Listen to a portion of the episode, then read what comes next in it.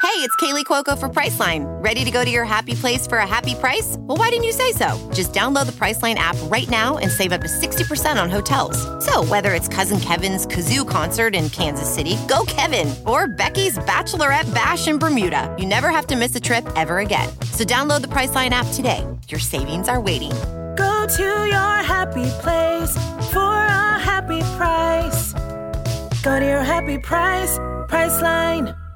A new year is a new chance to focus on you. You're probably already picturing yourself struggling at the gym, but not all self help has to mean suffering. Squeeze.com is making it easier than ever to elevate your wellness by delivering a juice cleanse right to your doorstep. It's the easiest juice cleanse you'll ever do that may aid in weight loss, eliminating bloating, clearing your skin, boosting your energy levels, improving sleep, and breaking bad eating habits. Meet all your health goals from the comfort of your home. Get free same day local delivery or fast free delivery nationwide with code WONDERY today at squeezed.com.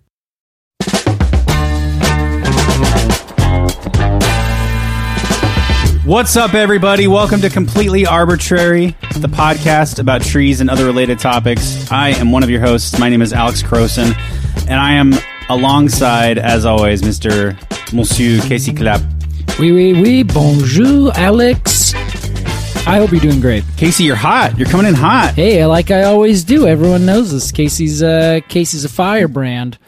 I actually dreamed the other day about yelling at someone about a tree and uh, being very vocal about making them stop cutting it. I, There was no actual situation, but I was convinced that sometimes it's probably going to happen again. Casey, what's your sign? What's your birth sign? Uh, I'm a Virgo. okay. Yeah, late Virgo though, I'd have to get my star sheet that was done by my um, delightful old elderly neighbor. Oh. um, she she did a handwritten star sheet for me, Wow. or astrology sheet. I guess I, I can't recall the exact term. That's some OG hippie shit. Oh yeah, yeah, she's good. Like the whole thing, like calculated by hand. Yeah. stunning, based on where I was born and my birthday. Right.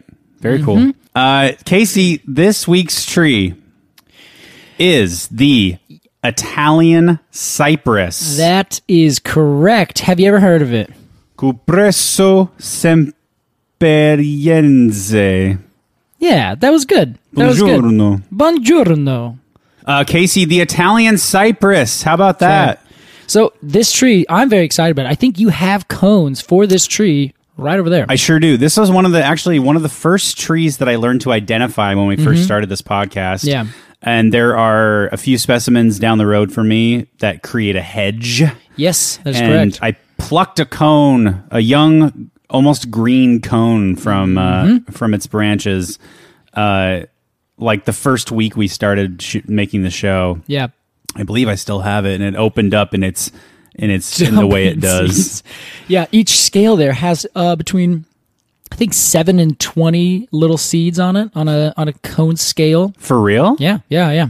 in a cypress. In a cypress, well, at least specifically the Italian cypress, Capressus sempervirens. Let's get into it, Casey. Let's imagine, like we do every week, that you and I are walking through the Italian countryside. Ah, Mm-hmm. molto bene. And we come across a, uh, what do you call that? A row of trees on the side of a road. Ooh, an allay. yes, of an trees. alley. Yeah, An alley next to a Mm. road of, of uh, a dirt road. yeah. Going to some, you know, uh, villa. Yes. was Where we'll owned- eat. Where we'll eat ham and cheese and pizza. Yes, and drink red wine. Ah, Oh, the time we spent in Tuscany. Take me back, Alex. Uh, Casey, let's ID this tree. Let's do it. So the easiest, the first thing, again, you're walking up to this tree and you see this allay that you're you're walking by. Yeah. You you a you know it's an allay because you got these two lines of trees on either side of this access path or this roadway, but they are perfectly. Uh, grow they grow perfectly upright and they're very columnar in form Now, here's my first question. Yes? Is that by human interaction or is that how it Ah, grows? That is such a good question. I used to think that's just how it grows, bros. But Turns out, no, crows. Okay. It doesn't do it that way. This tree is so old in terms of cultivation and like interaction with humans that it has likely been grown as a fastigiate variety but thousands of years ago but nobody's ever kept track they just had this tree so there are these two versions and so scientists have been like on the cusp of saying these are two different varieties of these trees. One grows with a horizontal branching pattern similar to the Monterey cypress. Okay. And then they also say, well, there's also this other variety, this naturally occurring differences in species or in uh, morphological characters, that this one grows very fastigiate, very upright and formal looking. Fastigiate. That's Yes. just upright and narrow. Exactly. Yeah. And so they thought that for a long time, and then other people like, ah, maybe not. Like it actually, you can kind of interbreed with them, and the you don't have a true to seed reproduction. So sometimes an upright variety will pop out seeds that have the horizontal variety, Oh. and vice versa. Interesting. So they're thinking it's less of a uh, uh, an absolute trait. It's more like eh, or like an absolute trait that makes them natural varieties. They're thinking, ah, that was probably someone found that, cultivated it, and now it's just been growing. Sure. My thing is, way back then, they didn't really have the the the wherewithal to do the kind of grafting and that kind of work you'd need. So if they had a upright growing tree, they probably took seeds from it, planted that, and got more upright trees, which leads you more to say, well, maybe this is a variety because you get most like they just didn't really do. The same kind of cultivation that say the the Chinese or the Japanese were doing at this Sure. time for just natural trees that didn't have any specific, you know, uh, benefit. I guess I don't. I don't. That's a large term, but they don't provide food. They're not big shade Oh, I see, trees. yeah. You don't do a whole lot. I mean, I'm sure there's a, a medicinal value. You probably get um, different things from the leaves in terms like you know. Uh, vitamin C, stuff like that. I would say they're they are a you know we talk about like uh we talk about a working tree you know Yeah, right. or something that a tree that gives something back you know or a farm tree like a Mm-hmm. yeah, hedge tree exactly. Like This you is- leave it outside, it doesn't come in during the night. yes You that's just- a hawthorn Exactly. yeah uh this is just like a I don't know this is like a um museum tree it just Yeah, it, yeah. it serves a very specific purpose in my yeah, mind exactly. But that purpose isn't necessarily like a utilitarian purpose. Like Yeah. it doesn't doesn't help. Yeah, it's aesthetic exactly. Yeah, that's exactly the it's right. idea. vain It is. ew, this, this is that's a perfect thing. There are some words, Alex, that when we talk about this, Uh-huh. it sticks in my brain as to something I want to take into consideration during the review Wow. period. Where when you can give, and this is, I know, like the thing about the show that I love so much is that we Mm-hmm. can talk all science for whatever reason or no science doesn't matter and then at the end of it just have this like 100% anthropomorphized view of this tree Yeah. and like no this tree sucks from my perspective Yes. i also think it's vain i Yeah. love that like I, I think it's very important that we can spend an hour talking about science and then throw it all away for a Yeah. Um, goofy gimmick. that is yeah, that yeah. is our podcast, and we've is. we've really grown into that. Ah, doesn't make everybody all that happy, but it makes us happy. Yeah, yeah exactly so thanks for the you know anyway this is a vain tree. yeah it is. Um, but however, Casey, this tree does do something kind of cool. yeah in that it is a conifer. yeah so it of course produces cones Yes, let's talk cypress, Mm-hmm. Italian cypress cone. So the cypress cone is a really circular ball. It's it has um, this one specifically. Um, it has eight to twenty seeds on each fertile scale, and it has like eight to fourteen or so opposite scales. They must be quite small, no? They they are they're quite small, but they also kind of uh, move around a little bit. So like there's some really tiny ones on the top, then really big ones on the side. But it's uh, I f- th- it looks to me like a it's from a movie, and I don't know what. I think it's from Star Wars in some way. The cone itself. Uh, Yeah, where like maybe it's from uh, a Star Trek or something, where like it looks like it's a perfectly closed, like tight sphere, and then it like expands out, it's like, and then like each one of the scales kind of pulls itself out, and then it has like these these scales that come off of this main sort of central stem. But it looks like I it's I, I don't know what movie it Oh, is. interesting. But it looks like an alien thing, but like a machine, not an actual like organic thing. yes. That then like basically it expands out, like rotates, and then like comes back in, yeah. like like some kind of I don't know magic thing. I, I feel like I know what you're referring to, but I can't. Yeah. I also cannot f- nail it Okay, down. yeah. Casey, these cones are um uh what's that word? Adorable. The shield like Peltate. peltate. That is the term. They are, and each one has like a little point at the very end of it. yeah. And that is that people say that's what makes it look like a shield, but I think it- peltate is, as far as I know, a broader term. You don't have to have that point, but that is a an umbo. It's an armed uh, apophysi, which is the the tip of the scale. The armament on it is called the umbo. I will say this about these cones: when they're all closed up and and kind of grayish brown, Yeah, they look they look a bit like dog shit. you think so? Will you forgive me for saying so? I, I will forgive you this time. But yeah, I, I can see that. Like if they're all kind of laying out there, maybe like big big goat poop or something. yes, Casey. Look at this photo I have. Yeah, that's totally true. In fact, it's in the tree, but it looks like it's laying down in grass. Yeah. Yeah. In fact, from here, even worse. That's rough. Yeah, it's not a great look Yeah, that's not a great look. for a tree that values its aesthetic aesthetics. yeah, so much. exactly. But then again, um, this tree is native to the like uh, eastern northern Mediterranean e- region. Hmm. It's been able to spread throughout there, but that kind of just reminds me of like the Greeks in the the Romans, where like the the the poopy part of the world was like a just a given like you would have a conversation with a senator while he's sitting on his privy or like you would Oh, be sure. in a bathhouse in like an ancient Greek city, and everyone would be like sitting there and they're pooping and they're doing all this other shit, and like they're just Yeah. hanging out, they're talking, they're making deals. So Yeah. I, I can kind of see that the tree is like gorgeous and beautiful, but at the same time, like poop is a part of its culture. Sure. So that's uh, you know what I I'll, I'll I'm, I'm gonna I, I'll give it a I'll give it a pass right now. I'll give it a bathroom pass. All right. Oh, a bathroom pass. Yeah. Very, very well done. Yeah, see, you you can say really funny things uh, that go way beyond me because they're too deep, Mm. and I just make bathroom jokes. Well, we all have our lot in life. we do. Mine is stinky. Uh, Casey, let's talk leaves. Oh, the leaves. Honestly, this is one of my favorite things about con or not conifers specifically, but the cypresses. So these are scale-like leaves Mm-hmm. and they are oppositely arranged along the stem and they are what's called decussate. You familiar with that term? Decusset. Is Yeah. that where they lay flat on the stem? That is where they lay fat, but then they switch like this. So they, they, they have like an Oh. X shape to them. Um, Okay. if you look at them in cross section. As they go down, they rotate ninety degrees each turn, each yes, scale. exactly.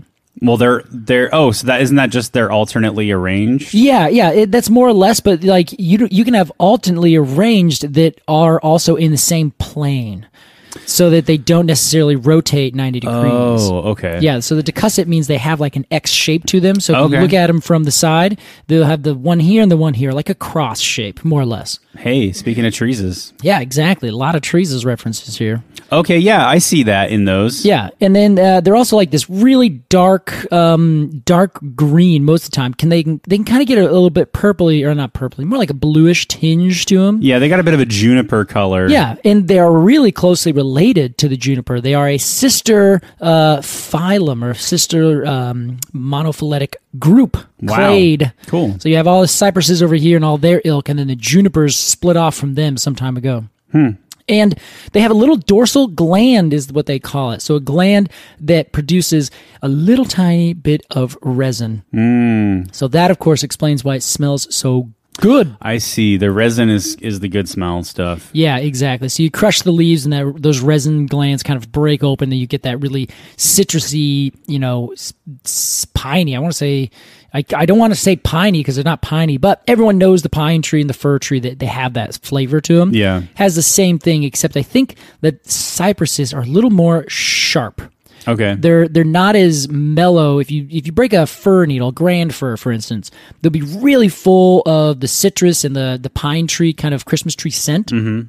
but they for whatever reason they feel like a soft smell to me Okay. whereas if you have a foliage from a juniper or a cypress tree I think that they get a l- way more sharper, intense smell. I get that. You know? it's a bit more astringent. Yeah, that might be the term. Yeah.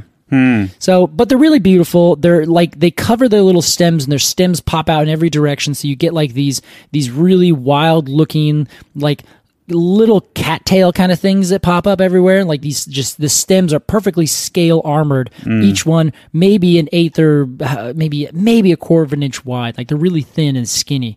Then they just look so beautiful. Like they Yeah. just grow out and they they don't look messy when you get close. When you look at them close up, you're like, those are very cleanly put together little uh, leaves. But then as you step away, because they kind of all go out in different angles and different uh, planes, they Yeah. look somewhat messy from afar.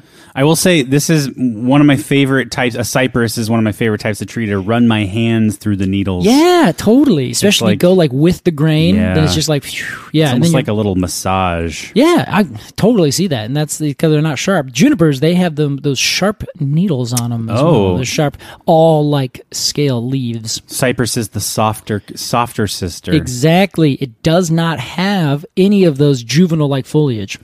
Interesting, Casey. Let's talk bark. Oh, the bark. Honestly, utility bark, baby. Wow, Nothing no. interesting. I know it, it stays really kind of thin um, as it gets uh, as it stays young, but as it gets older, it kind of develops a little bit like a furrowiness to it, and it kind of the, looks like the bark almost twists a little bit, which is pretty cool. I think it's fine that it's utility. You can't Yeah. even see the fucking thing. Exactly. Usually it's way like completely covered by the branches and stuff. Right? Yeah. But as it gets older, as you get like one of those bigger ones that grows more horizontal, you can probably get a good look at it. But it's very like it looks like a paintbrush kind of went there. But like Mm. you know, like old artists, like the famous ones, when they have their brush strokes, it's kind of like they do a quick like whoosh, and kind of flip at the end or something like that. Sure. So you don't get these long, perfectly straight lines.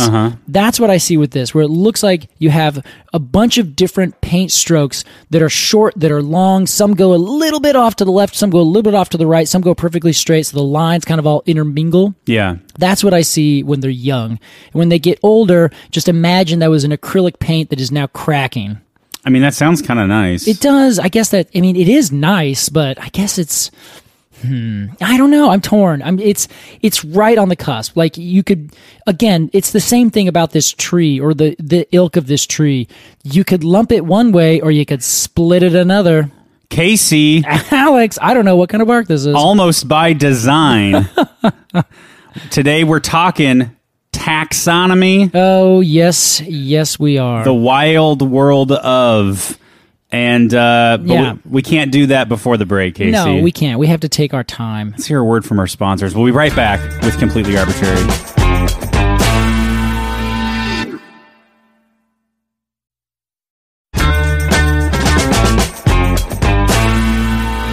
Welcome back to Completely Arbitrary. Today we're talking Cypress Italiano, uh, Cooperessu. I love that Cypress Italiano. You got it. uh, Cooperessu? Uh, Capressus. Capressus. Capressus. Why don't you just do the Italian? Let's let's start No. that over. let's pretend I just said Cypress Italiano. Capressus semper virens. That's exactly right. Wow. Uh, why exactly are we talking about taxonomy? Let's def- let's first define taxonomy for anybody listening who This doesn't is- know. It's a great question. So taxonomy is, in the broadest sense, the naming and ordering of living things. Wonderful. And it is also called systematics, where they are trying to, um, for lack of a better term, systematically order the world in terms of life. This uh, this may sound very 101 for the listeners of this podcast, who most of them are you know tree people or scientific based Yeah. people. Uh-huh. But when we talk about you know genus of tree and species of tree and Mm-hmm. family and order and clade and all that all that nonsense, Yeah. this is taxonomy. Exactly. It's that funnel that can that's precisely. the domain, the kingdom. Hold on. Ah, the yes. phylum, the class, the order, the family, the genus, and my favorite, the species. The species, capital T. Now I want to come up with a completely arbitrary acronym for this. Oh, y- you mean like the old ones, like Uh, the mnemonics? a mnemonic device, It was yeah. like King Philip came over for getting spices or something Sure. like that. that. You also hit on the big thing, like that is what taxonomy ultimately is. Yes. And the it's it's such a huge topic, like it's really hard to like cover the whole thing here. And a lot of the stuff we're going to be getting is from a book called Naming Nature by Carol Kessick Yoon. Carol Keswick Yoon. Yes, or it, should, it might be Kasich Yoon, but um, generally you can find her online at Car- uh, Carol Yoon, two O's, um, online. And Carol wrote this book, Naming Nature, and essentially was like, yeah, I'm just gonna write a quick book on how to like what taxonomy is. And then in the book, she admits like, holy shit, I had no idea what I was getting myself into. Oh wow. It goes way further than you ever thought that it ever did Yeah. and it's really kind of a funny thing when you think about it because everyone everyone kind of knows and if you do any scientific things like naming plants everyone says well you know here's the here's our system of naming taxonomy and people say it was invented by Carl Linnaeus we've talked about Carl Linnaeus, Linnaeus. yes he's the Swedish botanist who um, started it all I uh, I put this in quotes Yeah. Uh, and he started or he wrote a book called Systema Natura which is actually I shouldn't have added that French R it's Latin Systema Natura okay. and or Natura and essentially that was he writing this book where he said I am we need an organization for all the things that we're naming Yeah. because the the French have a name for it the Spanish have a name for it the Russians they have a name for it Mm. but and he was based out of Swedish, so I'm, I'm naming all these countries in Europe that was in his kind of uh, orbit, sure. and so he would say, well, we gotta we gotta come up with a a standardized system for naming things, but not only that, we have to come up with a standardized system of wh- how those things should be ordered. So you can name something, but then everyone's like, well, wh- how, wh- wh- where is it? It's just this nebulous thing floating around. It's a good idea. Yeah, it makes a lot of sense, and uh, we'll get into why it makes sense uh, also. It, it does. It does remind me of like dumping like a thirty thousand piece puzzle out on the floor, uh-huh. and everybody's like gets in a circle. All right, let's put this together. Where's the reference image? What are we? What are we trying to do? Yeah. And you're like, there is none. Have fun. Good luck, but Yeah. then each person like has a different vision of where what it should look like. Right. So that's that is the real the real key to this. Hey. Where it's like a good like. Uh, this is like a good like Twelve Angry Men type movie. oh yeah, each one like thinks it should be a different way. Uh-huh. Oh, this is this that is exactly what we're talking about today. Somebody get to writing. Yeah, yeah, please. We need it. Wow, Carl or Carol already did. Oh, Carol, I yes, I'm sorry, Carol. Messing up Carol and Carl Linnaeus, so I have to keep those straight today. Carl. yeah. Um, so he did this, like he created this this first like universal thing, and he also came up with the binomial name, that genus Wow. and species name. Yeah. And his entire ido- idea is let's take all of these different things that are closely related, lump them together, and then put them in these nested little sections, like the little Russian dolls. Mm-hmm. But those Russian dolls, instead of having a smaller one, they actually get bigger as you go further down. Wow. So you have all the the pine species and then those are then lumped into one genus pinus then you have everything that is within that or closely related to that genus within the family now you have that pine family so on and so forth and you go up that ladder you just described to the family order class phylum genus all that so as you're doing that everyone's like okay this, this kind of makes sense I'm, I'm really enjoying this he um everyone thought, Carl, this is brilliant. Like, this makes total sense to me. It makes sense to these people. We all can do this. And he said, but we need to come up with one name. So he invented the Latin binomials. Pause, please. Yeah. We fucked up a bit. How? We need. I want to. I want to say this, Casey. Why Italian Cyprus? Let's Ah. tease why we're talking about because we took such a hard left turn after the break. I'm afraid people are going to get whiplash. Podcast Oh, yeah. whiplash. It's a serious Oh, problem. Totally. Why the Italian Cyprus? Why why discussion of taxonomy Mm-hmm. when it comes to the Italian Cyprus? Fantastic question. I should have And- asked it earlier. I'm oh, sorry. that's yeah. That's you're you're fine. Luckily, we're gonna come back to it around. Like it'll it'll all tie back into it. some. yes, but it needs something to come back around. um, We to. gotta yeah. Let's whet the appetite. The cypress trees, the genus Capressus, has been the just I, it's it's hard to even like really understate it. The they've been the point, the apex of debates over essentially lumping and splitting. Right. And they have like that genus has been ripped apart, mashed back together. Certain bits have been pulled off.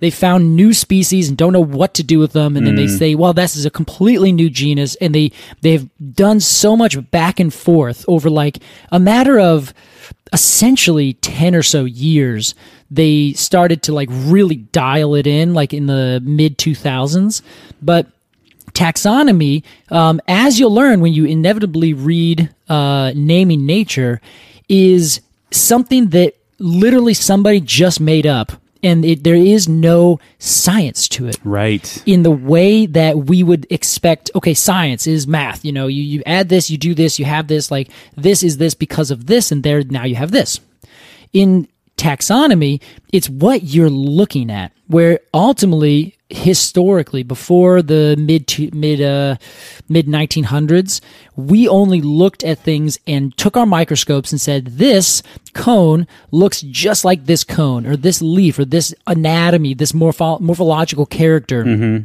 looks just like this one, even though the trees are different in some other way. So these are two different species, but their cones or their flowers or their, you know, pollen look really similar. So we're going to lump those together. That's, that's how we did it. But you could look in a micro or in the microscope and see something and say, that's just a little bit different. Not enough to make it a different genus, you know, which is a pretty big, you know, expanse. Like you're pulling it from a different species, one genus, to multiple different genus with only a single species in each genus, right? The the Cy- how about this, Casey? Yeah. The Cypress family Uh huh. is sort of the uh the Stark family in terms of it is an unwilling casualty, wrong place, wrong time. Yeah. In this hundred year war on taxonomy. That is the perfect explanation. Alex, this is why you're here with me. When I can't babble my way into a very succinct, understandable sentence, Mm-hmm. you do. that's that's ex- that's extremely meaningful to me, That, Casey. that- Thank that you. was perfect. It's, it is the Stark family. that is that's a perfect that's a perfect descriptor. they don't always land, folks, but sometimes they do. and they have today. That is that is exactly it. So Okay. the talk about taxonomy is revolving around this this tree, and really it's around this tree, but also all the other trees that are around it as well. And the reason that it's around this tree particularly is that taxonomy, especially if it is a um, a plant species that was in Linnaeus's realm, he named it first. And if he named it first, because that's basically the point zero in our modern taxonomy. Yeah. Anything that has a name that someone says, "Oh, this is this looks like this tree. I'm going to call it Capressus uh, capressae." Then someone says, "No, that's that is the Italian cypress. It already has a name." Someone already described it. You have to go back and give precedent to whoever described it the first time, like previously. I see. So, if uh, someone, two different people find the same tree, one printed it and described it in 1984, the other did it Mm. in 1884, the 1884 one has precedent, and that's the name you stick with. Is this just like a, uh, a an, an honor system? Or Is this written down somewhere in the bylaws of the, of the s- s- Council of Science? You know, I think there is. There is. There's like an international um, database of these things, Okay. and there there are like people meet up about this. There's like you know hallways with leather-bound books of these people studying this thing. Sure, sure. Um, but it is old fashioned in that way where this is the um, the canon. This is the uh, uh, what? There's another term I'm looking Hmm. for, and I can't think of it. Um, convention. It is the convention. I see. And the convention is not, you know. I think someone has it written down. There are some rules, but there's no there's no like basis for those rules. Yeah. Everyone just kind of got together and said, "Yeah, let's do it like this." Does Hmm. that is that the best name? No, it doesn't matter. That's the first name. Right. So it doesn't always make a whole lot of sense, but you're exactly right. There is some there is some group, um, but it's just a group of people who decided something, and now that is. I do amount. I mean, if it if it if this matters at all, uh, I do imagine a semicircle of hooded figures in a s- in a stone cathedral. Then a giant oak table with a single candle in the middle. Yeah, that's it. This is that's these people. Yeah. Well, so the reason that that our our discussion is is literally wrapped around our Italian cypress here is that it is what's called the type species. Type species. Yeah, have you heard that term before? Uh, no, I don't think we've ever talked about that. oh, I love when new things come up. Me too. It's fun. So the type species is the the species that is indicative of the type. It is of course the typical species. Oh, okay. yeah, so you see typical type that kind of thing, right? Yeah. So the uh, the idea of what that means is it is Oh, like uh, typecast. Uh, you would say an actor is typecast. They play the same role, uh, so they become that kind of that. Y- Everybody yeah. sees them as that sort of. I think that's I think you're on the right page. Obviously, it's the similar term usage. Yes. but let me let me like close it in a little bit more. The idea is um, a type is a a type species. That is the thing that represents that kind of thing. So if you say this is a cypress, you compare it to the type species to say, well, how cypress-like is it? Oh, okay. It is the quintessential cypress. Exactly. Everything else must be compared to this cypress to see how cypressy it is. Exactly. That is Interesting. precisely it. And so then that's that then makes it the name of the genus where you say this is a Capressus sempervirens. Anything else that they say is also a Capressus whatever else. And there's I think this is a question between like 33 and 12 species depending on who you ask. They will say that the uh, because this is the first one and the the archetypal cypress lowercase c everyone will say this looks like it and if it doesn't look like it this one has to be renamed to a different genus Wow. it cannot be a cypress because this is the cypress even if everything else changes Capressus sempervirens will always be the Capressus sempervirens okay. and that was named by Linnaeus specifically so you can't even go further back than that Oh. Linnaeus is the he is the the point of origin for all these. Wow. so if someone else did it and they say well actually Linnaeus already identified that then you go with the Linnaean name Wow. So, the the Italian cypress is like the true. This is the the the truest cypress. Yes, exactly. The most OG of the OG. Mm-hmm. What are Yeah. some other? Let's can can we take a brief detour? Ooh. What is a? Is there a type? Uh, what what did you what was type species? species, like yeah. f- uh, Oh, fir or God. pine? You know, I'm sure there is, but I, I don't I don't know. That's a really good question. Should we elect some? yeah, I I would think so. But like okay, so if there's a there's the, the term monotypic Mm-hmm. means that there's a single type in a genus, so it's a monotypic genus or something like that. Okay. It means that there's a genus with just one species. And that would be obviously the Oh. type species for that genus. I see. So then, if you want to add something to that genus, it has to be really close to that type species.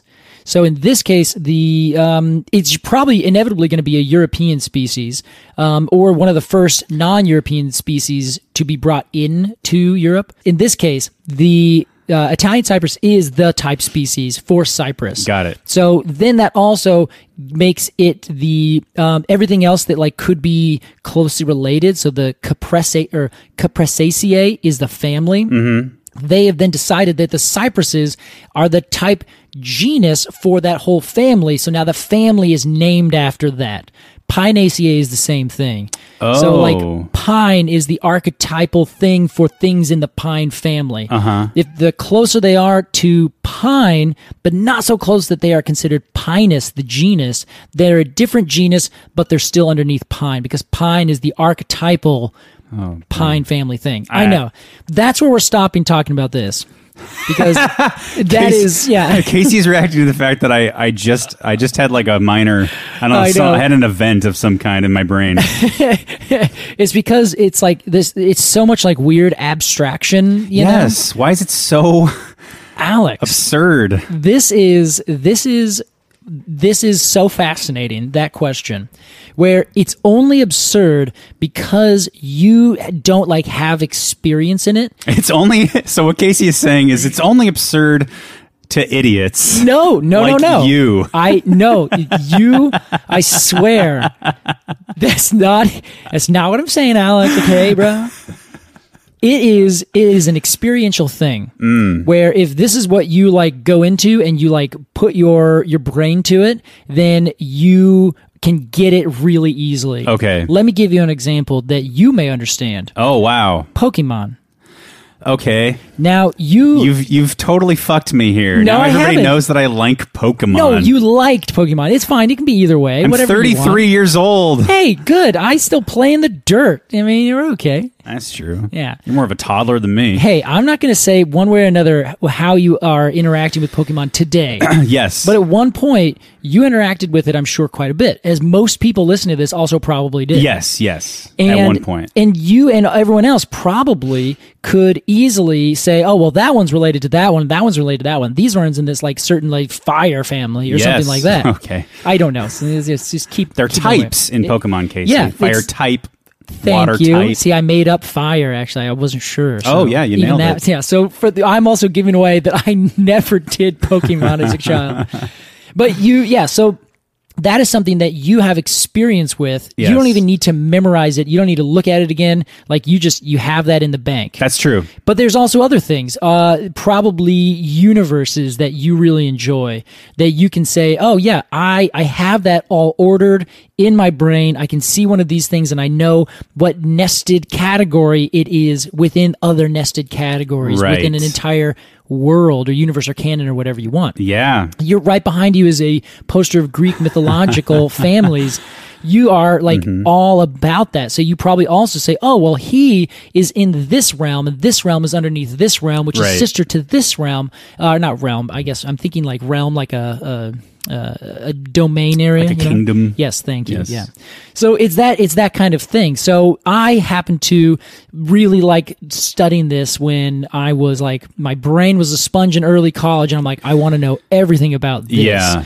And so then I did it and I started abstracting and, and thinking about it. I was also very taught in a, you know, not abstract, like here's the lines, here's how everything's related. Mm. And then you could see really clearly like, oh, okay, I see how these are all related now. Okay, I, I you know I I I can appre- I can really appreciate what you're saying, Casey, because the amount of the amount of brain power I put into like, I mean not not so much Pokemon, but like certainly like, phew.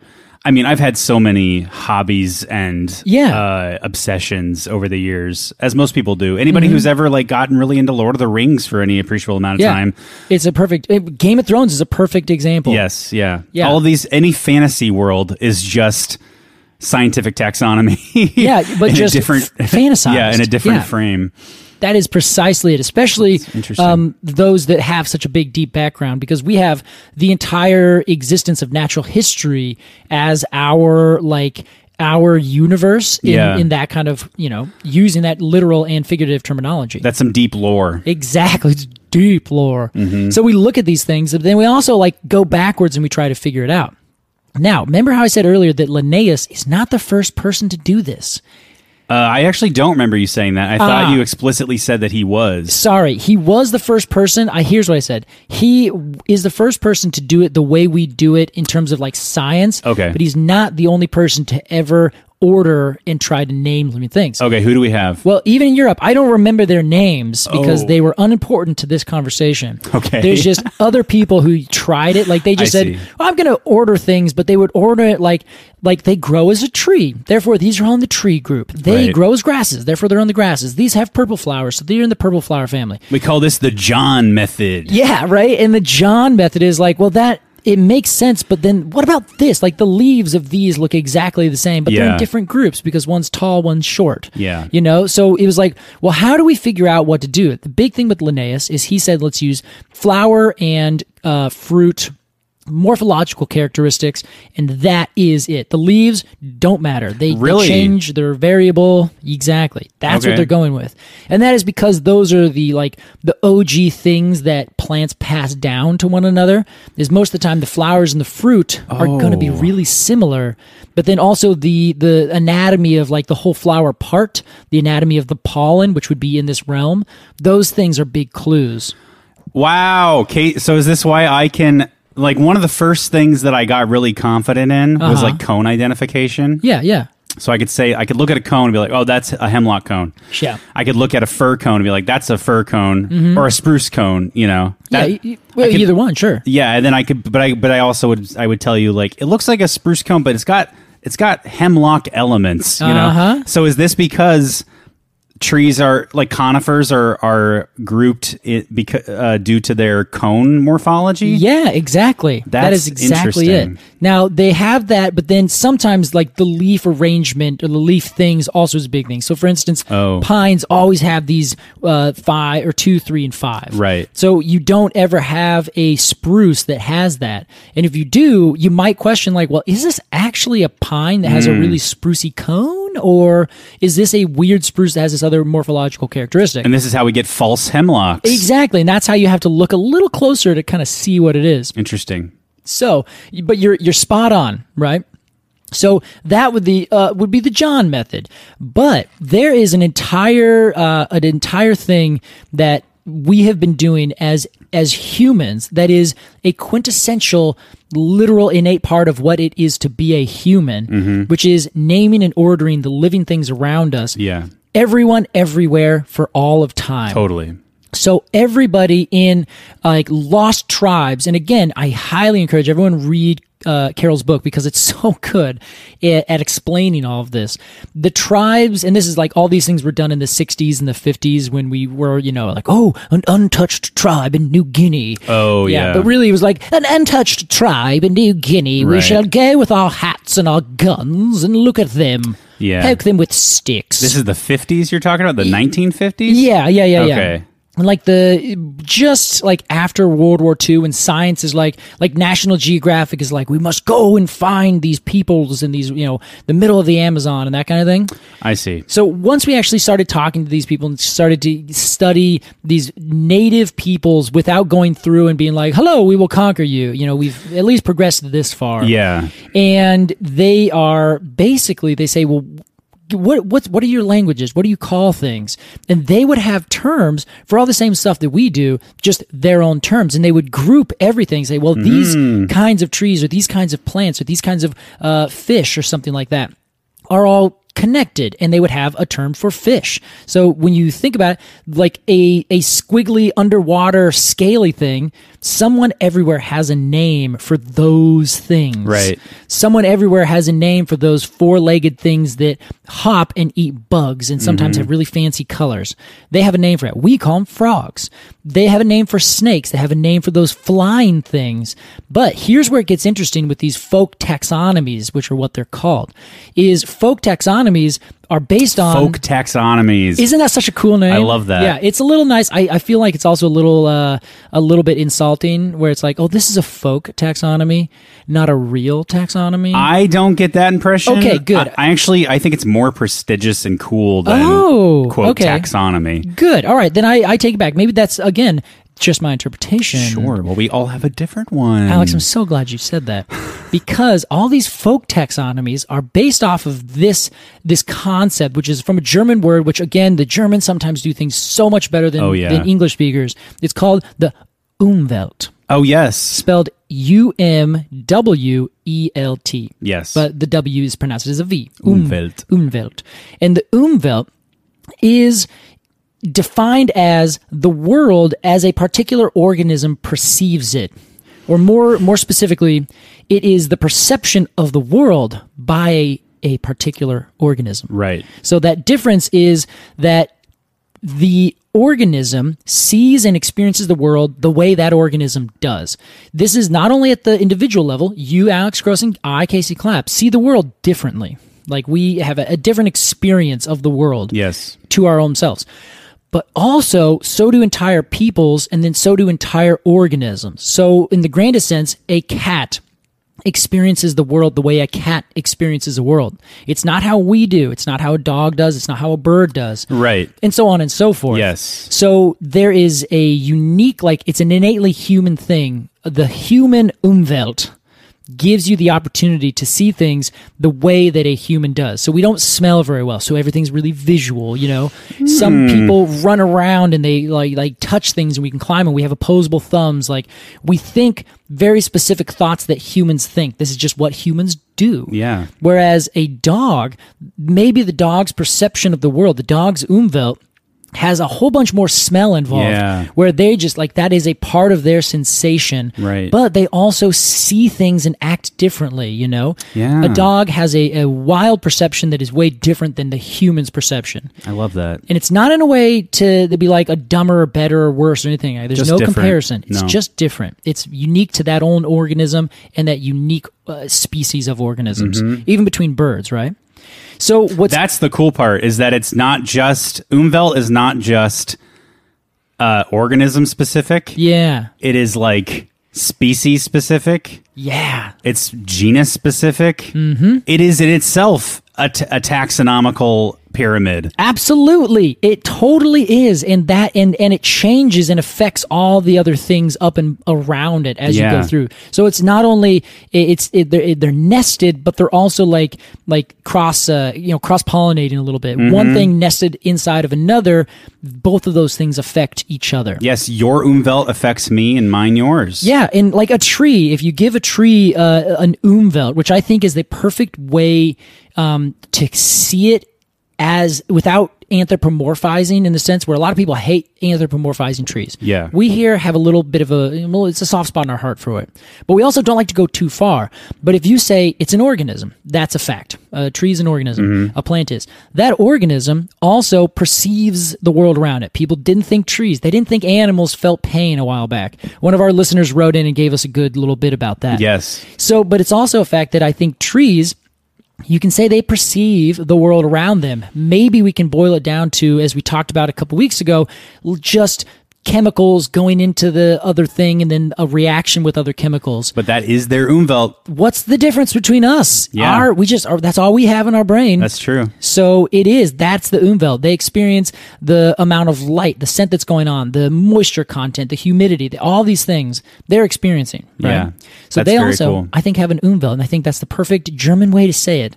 Everything has an umwelt. An organism does. I'd like to do something. Yes. The concept of Umvelt Uh huh. gets Crosen's stump of approval. Vagoosh. Yes. Officially. Oh, every time I get a stump of approval on something that we bring up, it Yeah. just makes me. I don't get it, but I feel I, I take like a little credit for like having it.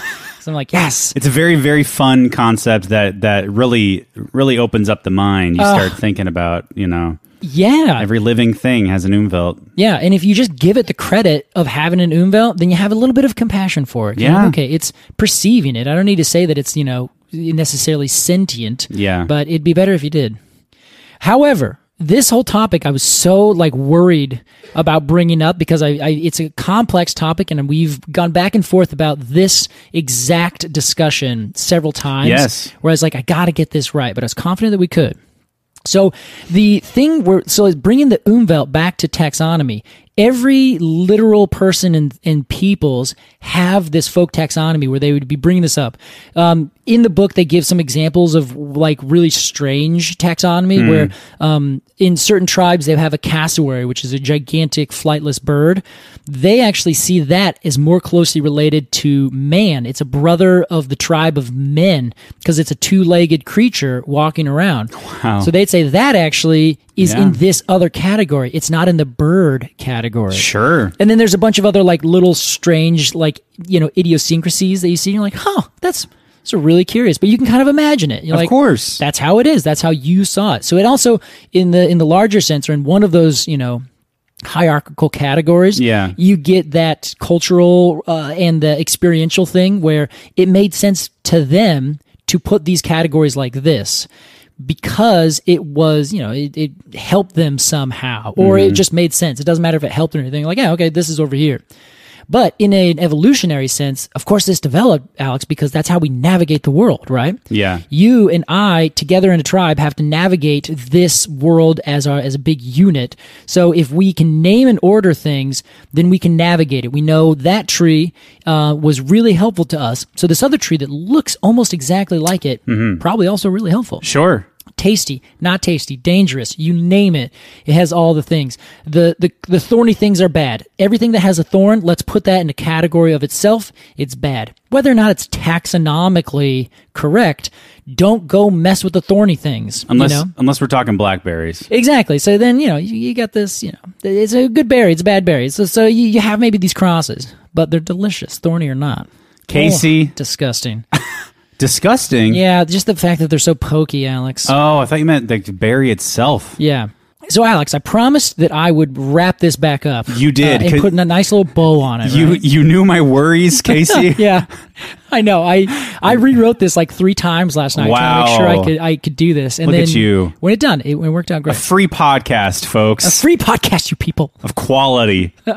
So the uh, this is where it gets really interesting with what we do. So everyone has a folk taxonomy, eh, you know, and they're very diffuse over the entire planet. Yeah. and they are used even today in uh, common vernacular. We call them today common names.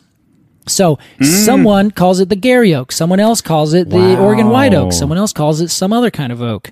We all call it. So we had to Linnaeus's brilliance and why he gets the credit that he deserves is he said let's let's create another whole other system above this that is universal across everything. His universal language that he chose is Latin.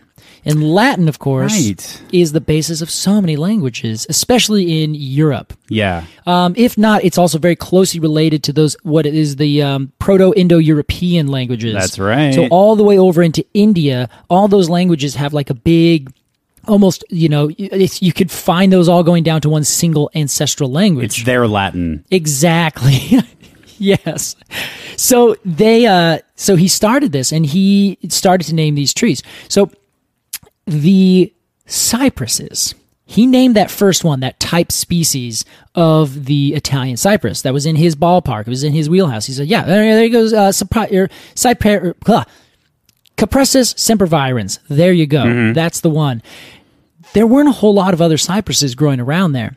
So once other people found them later in the world and elsewhere in the world and brought them over and said, oh, well, now Linnaeus has had this cool idea. We're going to call it this. So then they started calling everything a cypress in the genus Capressus.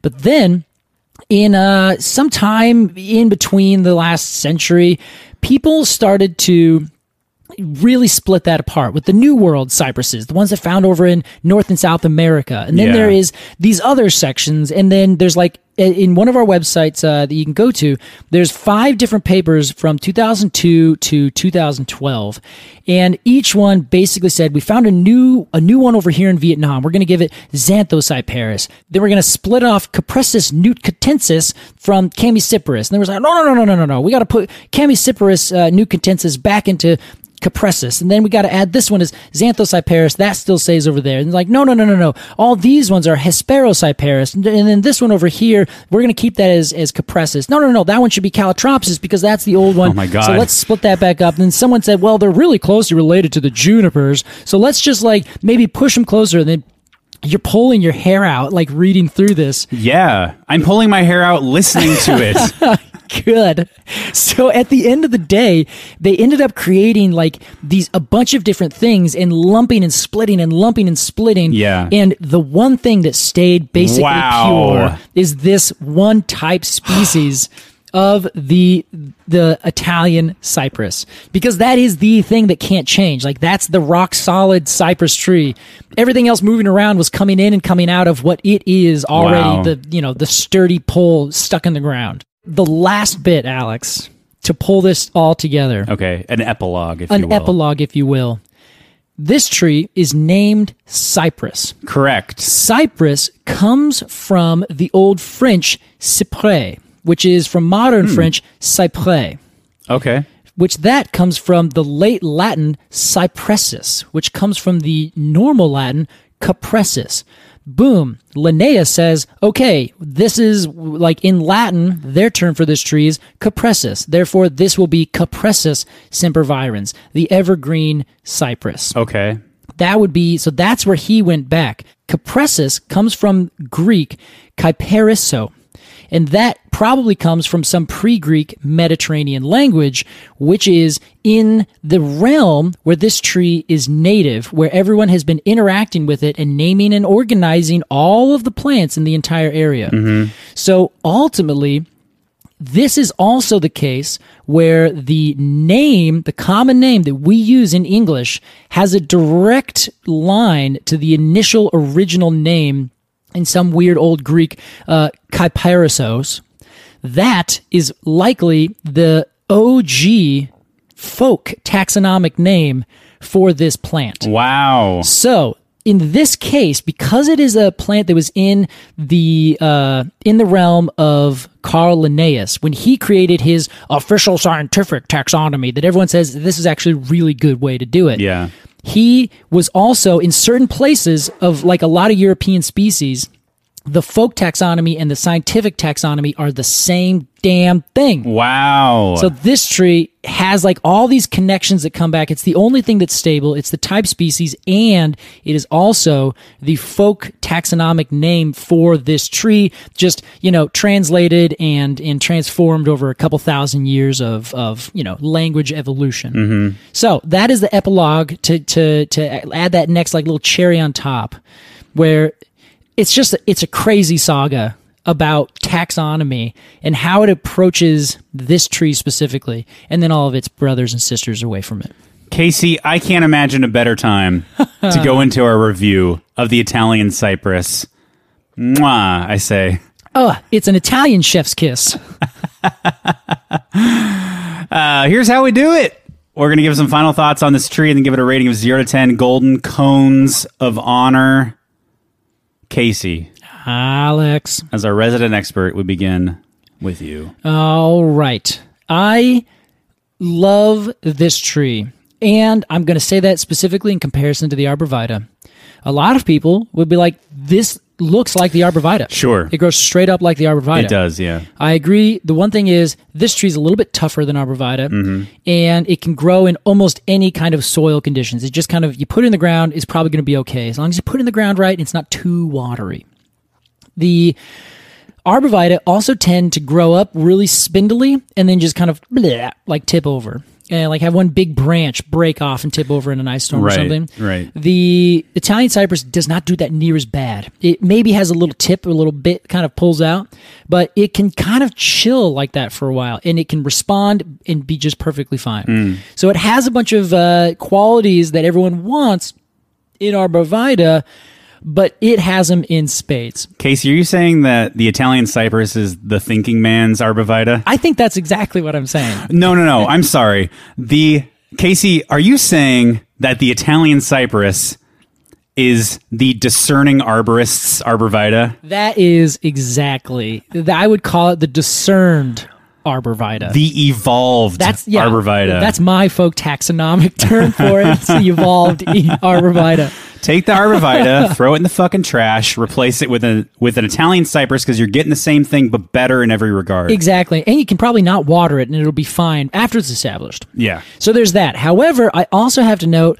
that it is still just this little teeny tiny skinny tree. So it doesn't get you it doesn't get you a lot, but it has that classical boom boom boom boom boom boom boom rowness to it. Like its Yeah. use like you're saying as a museum tree, It serves a purpose. spectacular. However, that's where it ends.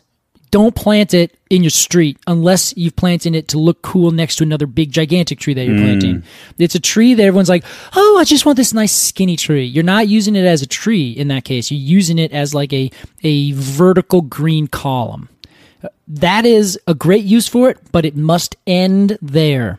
However, I think that's still a fine use. It is, so it kind of has these pluses, kind of has a minus. I'm giving it big points for being like again this one singular thing that stands perfectly clear when the rest of the world around it is buzzing by in blurriness. Yes. I love that about this tree, and I love where it grows. So I'm gonna give it like a. s- z- z- z- z- It's gonna be a 7.5 exactly. I think that's a wonderful score, Casey. Feels good. to me that's like you know like sometimes we'll give like a really solid score Yeah. like a really well deserved 6.0 yeah, it's like, it didn't scrape up to there. oh. yeah it's like Yeah. Mm-hmm, congratulations on this 6 i think that's 7.5 to the talent and i'm doing this a lot with my Yeah, hand I see it. Yeah, for those of you who don't see, he's he's clasp, clasping all of his fingers together at a point. Yeah. as if he is holding a pinch of salt in his hand. yes upright. it's it's a little stereotypical but that's fine Hey, sometimes you got to feel it, you know. uh casey 7.5 wonderful score here's what i have to say What do you got? I love this subject, this folk taxonomy. This is one of those. Sometimes you'll. br- Sometimes we'll go a whole episode without sparking my interest at all. I'm sorry. That's okay. It's, it's, eh, honestly, I signed up for it when we decided to do this. It's just part of my umwelt. Okay. It is. Um, however, uh, at the beginning of this episode, Mm-hmm. I, I'm, I'm I'm very tired today. I didn't sleep last night. You said, "Well, Um, little, I was a little low energy. You said, "Well, I hope that I can spark your interest with this subject." Uh-huh. You said, "I think I can. Yes. I think I can. I think I can." I think I can. Said the Casey train chugging up the hill of Alex's w- waning brain cells. and you know what, Casey? Uh, Alex is waning brain cells. yeah. Now, that's your next album. Dot com. Dot com. Uh, you did, Casey. I Ah. did. You told a fantastic story. In fact, we just applied for the Webbies. I think we should have added best episode on there Oh, get out! and done this one. here. One of my favorite things, uh, one of my favorite uh, yarns you've ever spun on this show. Truly. Really? You did a fantastic job. Oh yes. Okay. This I'm so happy. That makes me. That really makes me feel good. Alex. That, and that's just a compliment for you. Well, That- thanks. That's, that's not a, that's not back to the Italian. going side. into my score. Well, thank you. Yeah, really fantastically told. Uh, uh, well, a scientific journalist will make of you yet. Yeah, sounds good. I, I just I, that, uh, I appreciate it. So thanks. Uh, You're welcome. Um, I started thinking about folk taxonomy. I'm very interested in that. Mm-hmm. I started thinking, what are some other like folk ta- And I immediately thought, we've talked about the river fir before, which is a folk taxonomical name for the Don Redwood. That's right. Of the peoples in China around uh, the where where the Don Redwood is native. exactly. I also thought you were sa- you were talking about the Greeks. I also what popped in my head was uh, hippopotamus, which Uh-huh. translates directly to river horse. Yeah, which is hilarious. And I love any sort of like uh, this is that thing, but this version of it. yeah. That's a horse, but it's in the river. Yeah, yeah, they You do. know? s- uh, French uh, in French, a potato is a pomme de terre, An or apple pomme de of la the terre. earth. Yeah, that's exactly it. I love that shit. That's Yeah. so good, and that's a great way to to uh, categorize things. Um, I I love doing it constantly. I I like the sort of type speciesness of the Italian cypress. I like that it's Italian. I like its form. I like its function. I like its cone. Hmm? I'm giving it. I'm you know what? I'm right there with you, Casey. Seven point five golden cones of Seven honor. point five. I love Yeah. it when we land on the same the same thing. I think the consistency means that uh, we we see it the same way. yes, From yes, different totally. perspectives. We're on the same page here. Yeah, Uh, and to the to the Italian cypress, we say ciao bella. Chabelle. Casey, it's time for our completely arbitrary Q&A. This week our questions from Marie. Hi, Marie. Hello Marie. Marie says, "My background is in ornithology, the study of birds, Hmm. Yes. and wetland restoration and mitigation, and I love all things native plants, Casey." Ah, yes, yes, yes. I now work for a county environmental department in Maryland. Okay. We often require landowners to replace or replant trees if they do silly things like cutting down trees without permission in the critical area. Casey, you have some familiarity with this. I sure do. Silly is a very kind and gentle way to say it. We require these replacements to be native and provide a list of suggestions based on the region, soil moisture, amount of sun, etc. Okay.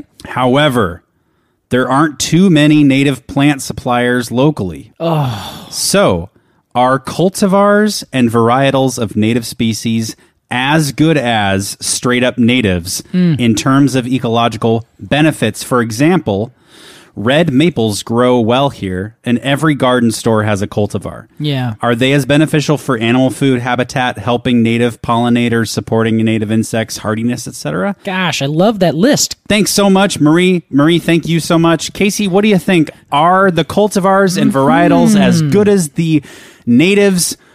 As good as the native species when it comes to ecological benefit, Yeah, Ah, very good question. Mr. President. Mr. President, we need an answer, damn it. My I- fingers over this red button. you push me one more time, Croson. Yes, I think uh, I think that it I think it does, but it, there's a sliding scale, you know. Oh, sure. like with And- most things. Yeah. So if it is, is such a wacky tree that i- it is like it's not growing big enough or small enough or has a certain like um, it's it's grafted onto a root stock that isn't as good or something like that, then you can get a tree that doesn't compete with everything else around it or isn't from the same provenance of a certain place. Are you familiar with that term? Uh, it's a city in Rhode Island, Casey. Yeah, okay, you're right. We're talking about Maryland here. No, provenance is where something's from, like a, a seed that is Mm. um, born from a tree that grew up and is from a line of trees that grew up and lived in Georgia. Okay. You take those seeds and you plant them in, let's say, New Jersey. Then that tree will then open up its leaves because when the light Mm. and uh, everything lines up for it, it'll be like, it's springtime. Then Right. it's not actually going to be. So the cultivars a lot of times are grown elsewhere with different weird things going on with it. And so you don't necessarily know the provenance. You don't know the genes. You don't know if the the rootstock is good. Like there's a lot of questions and unknowns. Okay. Surely you can trace this and ask these questions and they say, "Yeah, this is, you know, a weird cultivar from over here." Um, then you might be able to. But the other thing that comes along with it is cultivars are varieties that we cultivated that were some wacky mutation of the tree.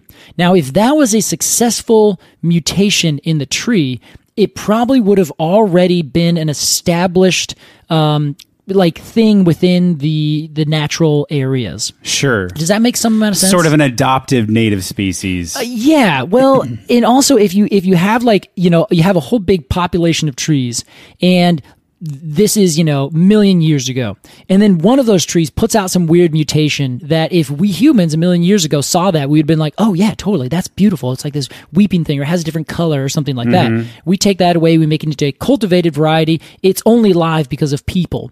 Now, if that if we fast forward through that one million years and just give that population time, that mutation is either going to survive or not survive. Like it could just be culled out of the population. And if it's culled out, that means it was an unsuccessful, not not like uh, good mutation. It didn't offer some advantage or Okay. some positive thing to that tree. So the tree dies, and then we don't see that mutation. Maybe it pops up again and just randomly, and then it, it dies out again. And it does this over millions of years. If that was a useful uh, mutation, then it would be now, it would survive more, and you'd see it throughout the population, and it would become a part of that tree's genes, right? That's evolution. evolution. So cultivars are us basically taking those trees out of evolution and making them work uh, just because we are taking care of them. Okay. But if it was put back in the uh, in the normal area, that gene or whatever those traits are probably aren't really good. So Okay. the the jury is out. I bet you they're going to be good for all the things. The leaves are still going to be edible for the native flora. Sure. They'll still have flowers that the native insects and things will want to get involved with. They'll still rot with the same disease or the same things. But there's probably a marginal A marginal- detraction Yeah, in exactly. efficiency. Marie, thank you so much for your question. If you have a question for Casey about trees, email us at arbitrarypod at gmail.com. That's A R B O R T R A R Y pod at gmail.com. Join us on Instagram at arbitrarypod or support this podcast, patreon.com slash arbitrarypod. Please, as always, if you have two minutes, rate and review this podcast. Five star reviews only. Casey, Alex. uh, you didn't you didn't hear my little. I was being quippy. Oh, what? Oh, I looked in my email. That's okay. good one. I don't listen to everything you say. uh, Casey, Alex. that's the end of this grand episode Oh. of Completely Arbitrary. but is it the end of the story, Alex? Casey, what say you? Ah, well, unbeknownst to you, dear listener, this is a two-parter. Wait, I Now- knew this. I know. Yeah. Well, you. Yeah. Like, you, yeah. But I, I love the dramatic. Alex, next week we are going to finish up our conversation on taxonomy, that's right. and it's going to be a load of pedantic bullshit. Hell yeah. But it is the it's the the scientific. Uh, logical end uh, of this ecosystem where it decays down into s- the simple nuts and bolts so it's an update as to where taxonomy is now where you get people being like no no no no no no Yeah. where the science and the uh, the folk taxonomy as we see the world come at odds and again it's just it's pedantic but it has a place Next week, Casey and Alex put taxonomy into an early grave. we sure do Thank you so much for listening to this episode of Completely Arbitrary. We'll see you next week. Arrivederci. Ciao.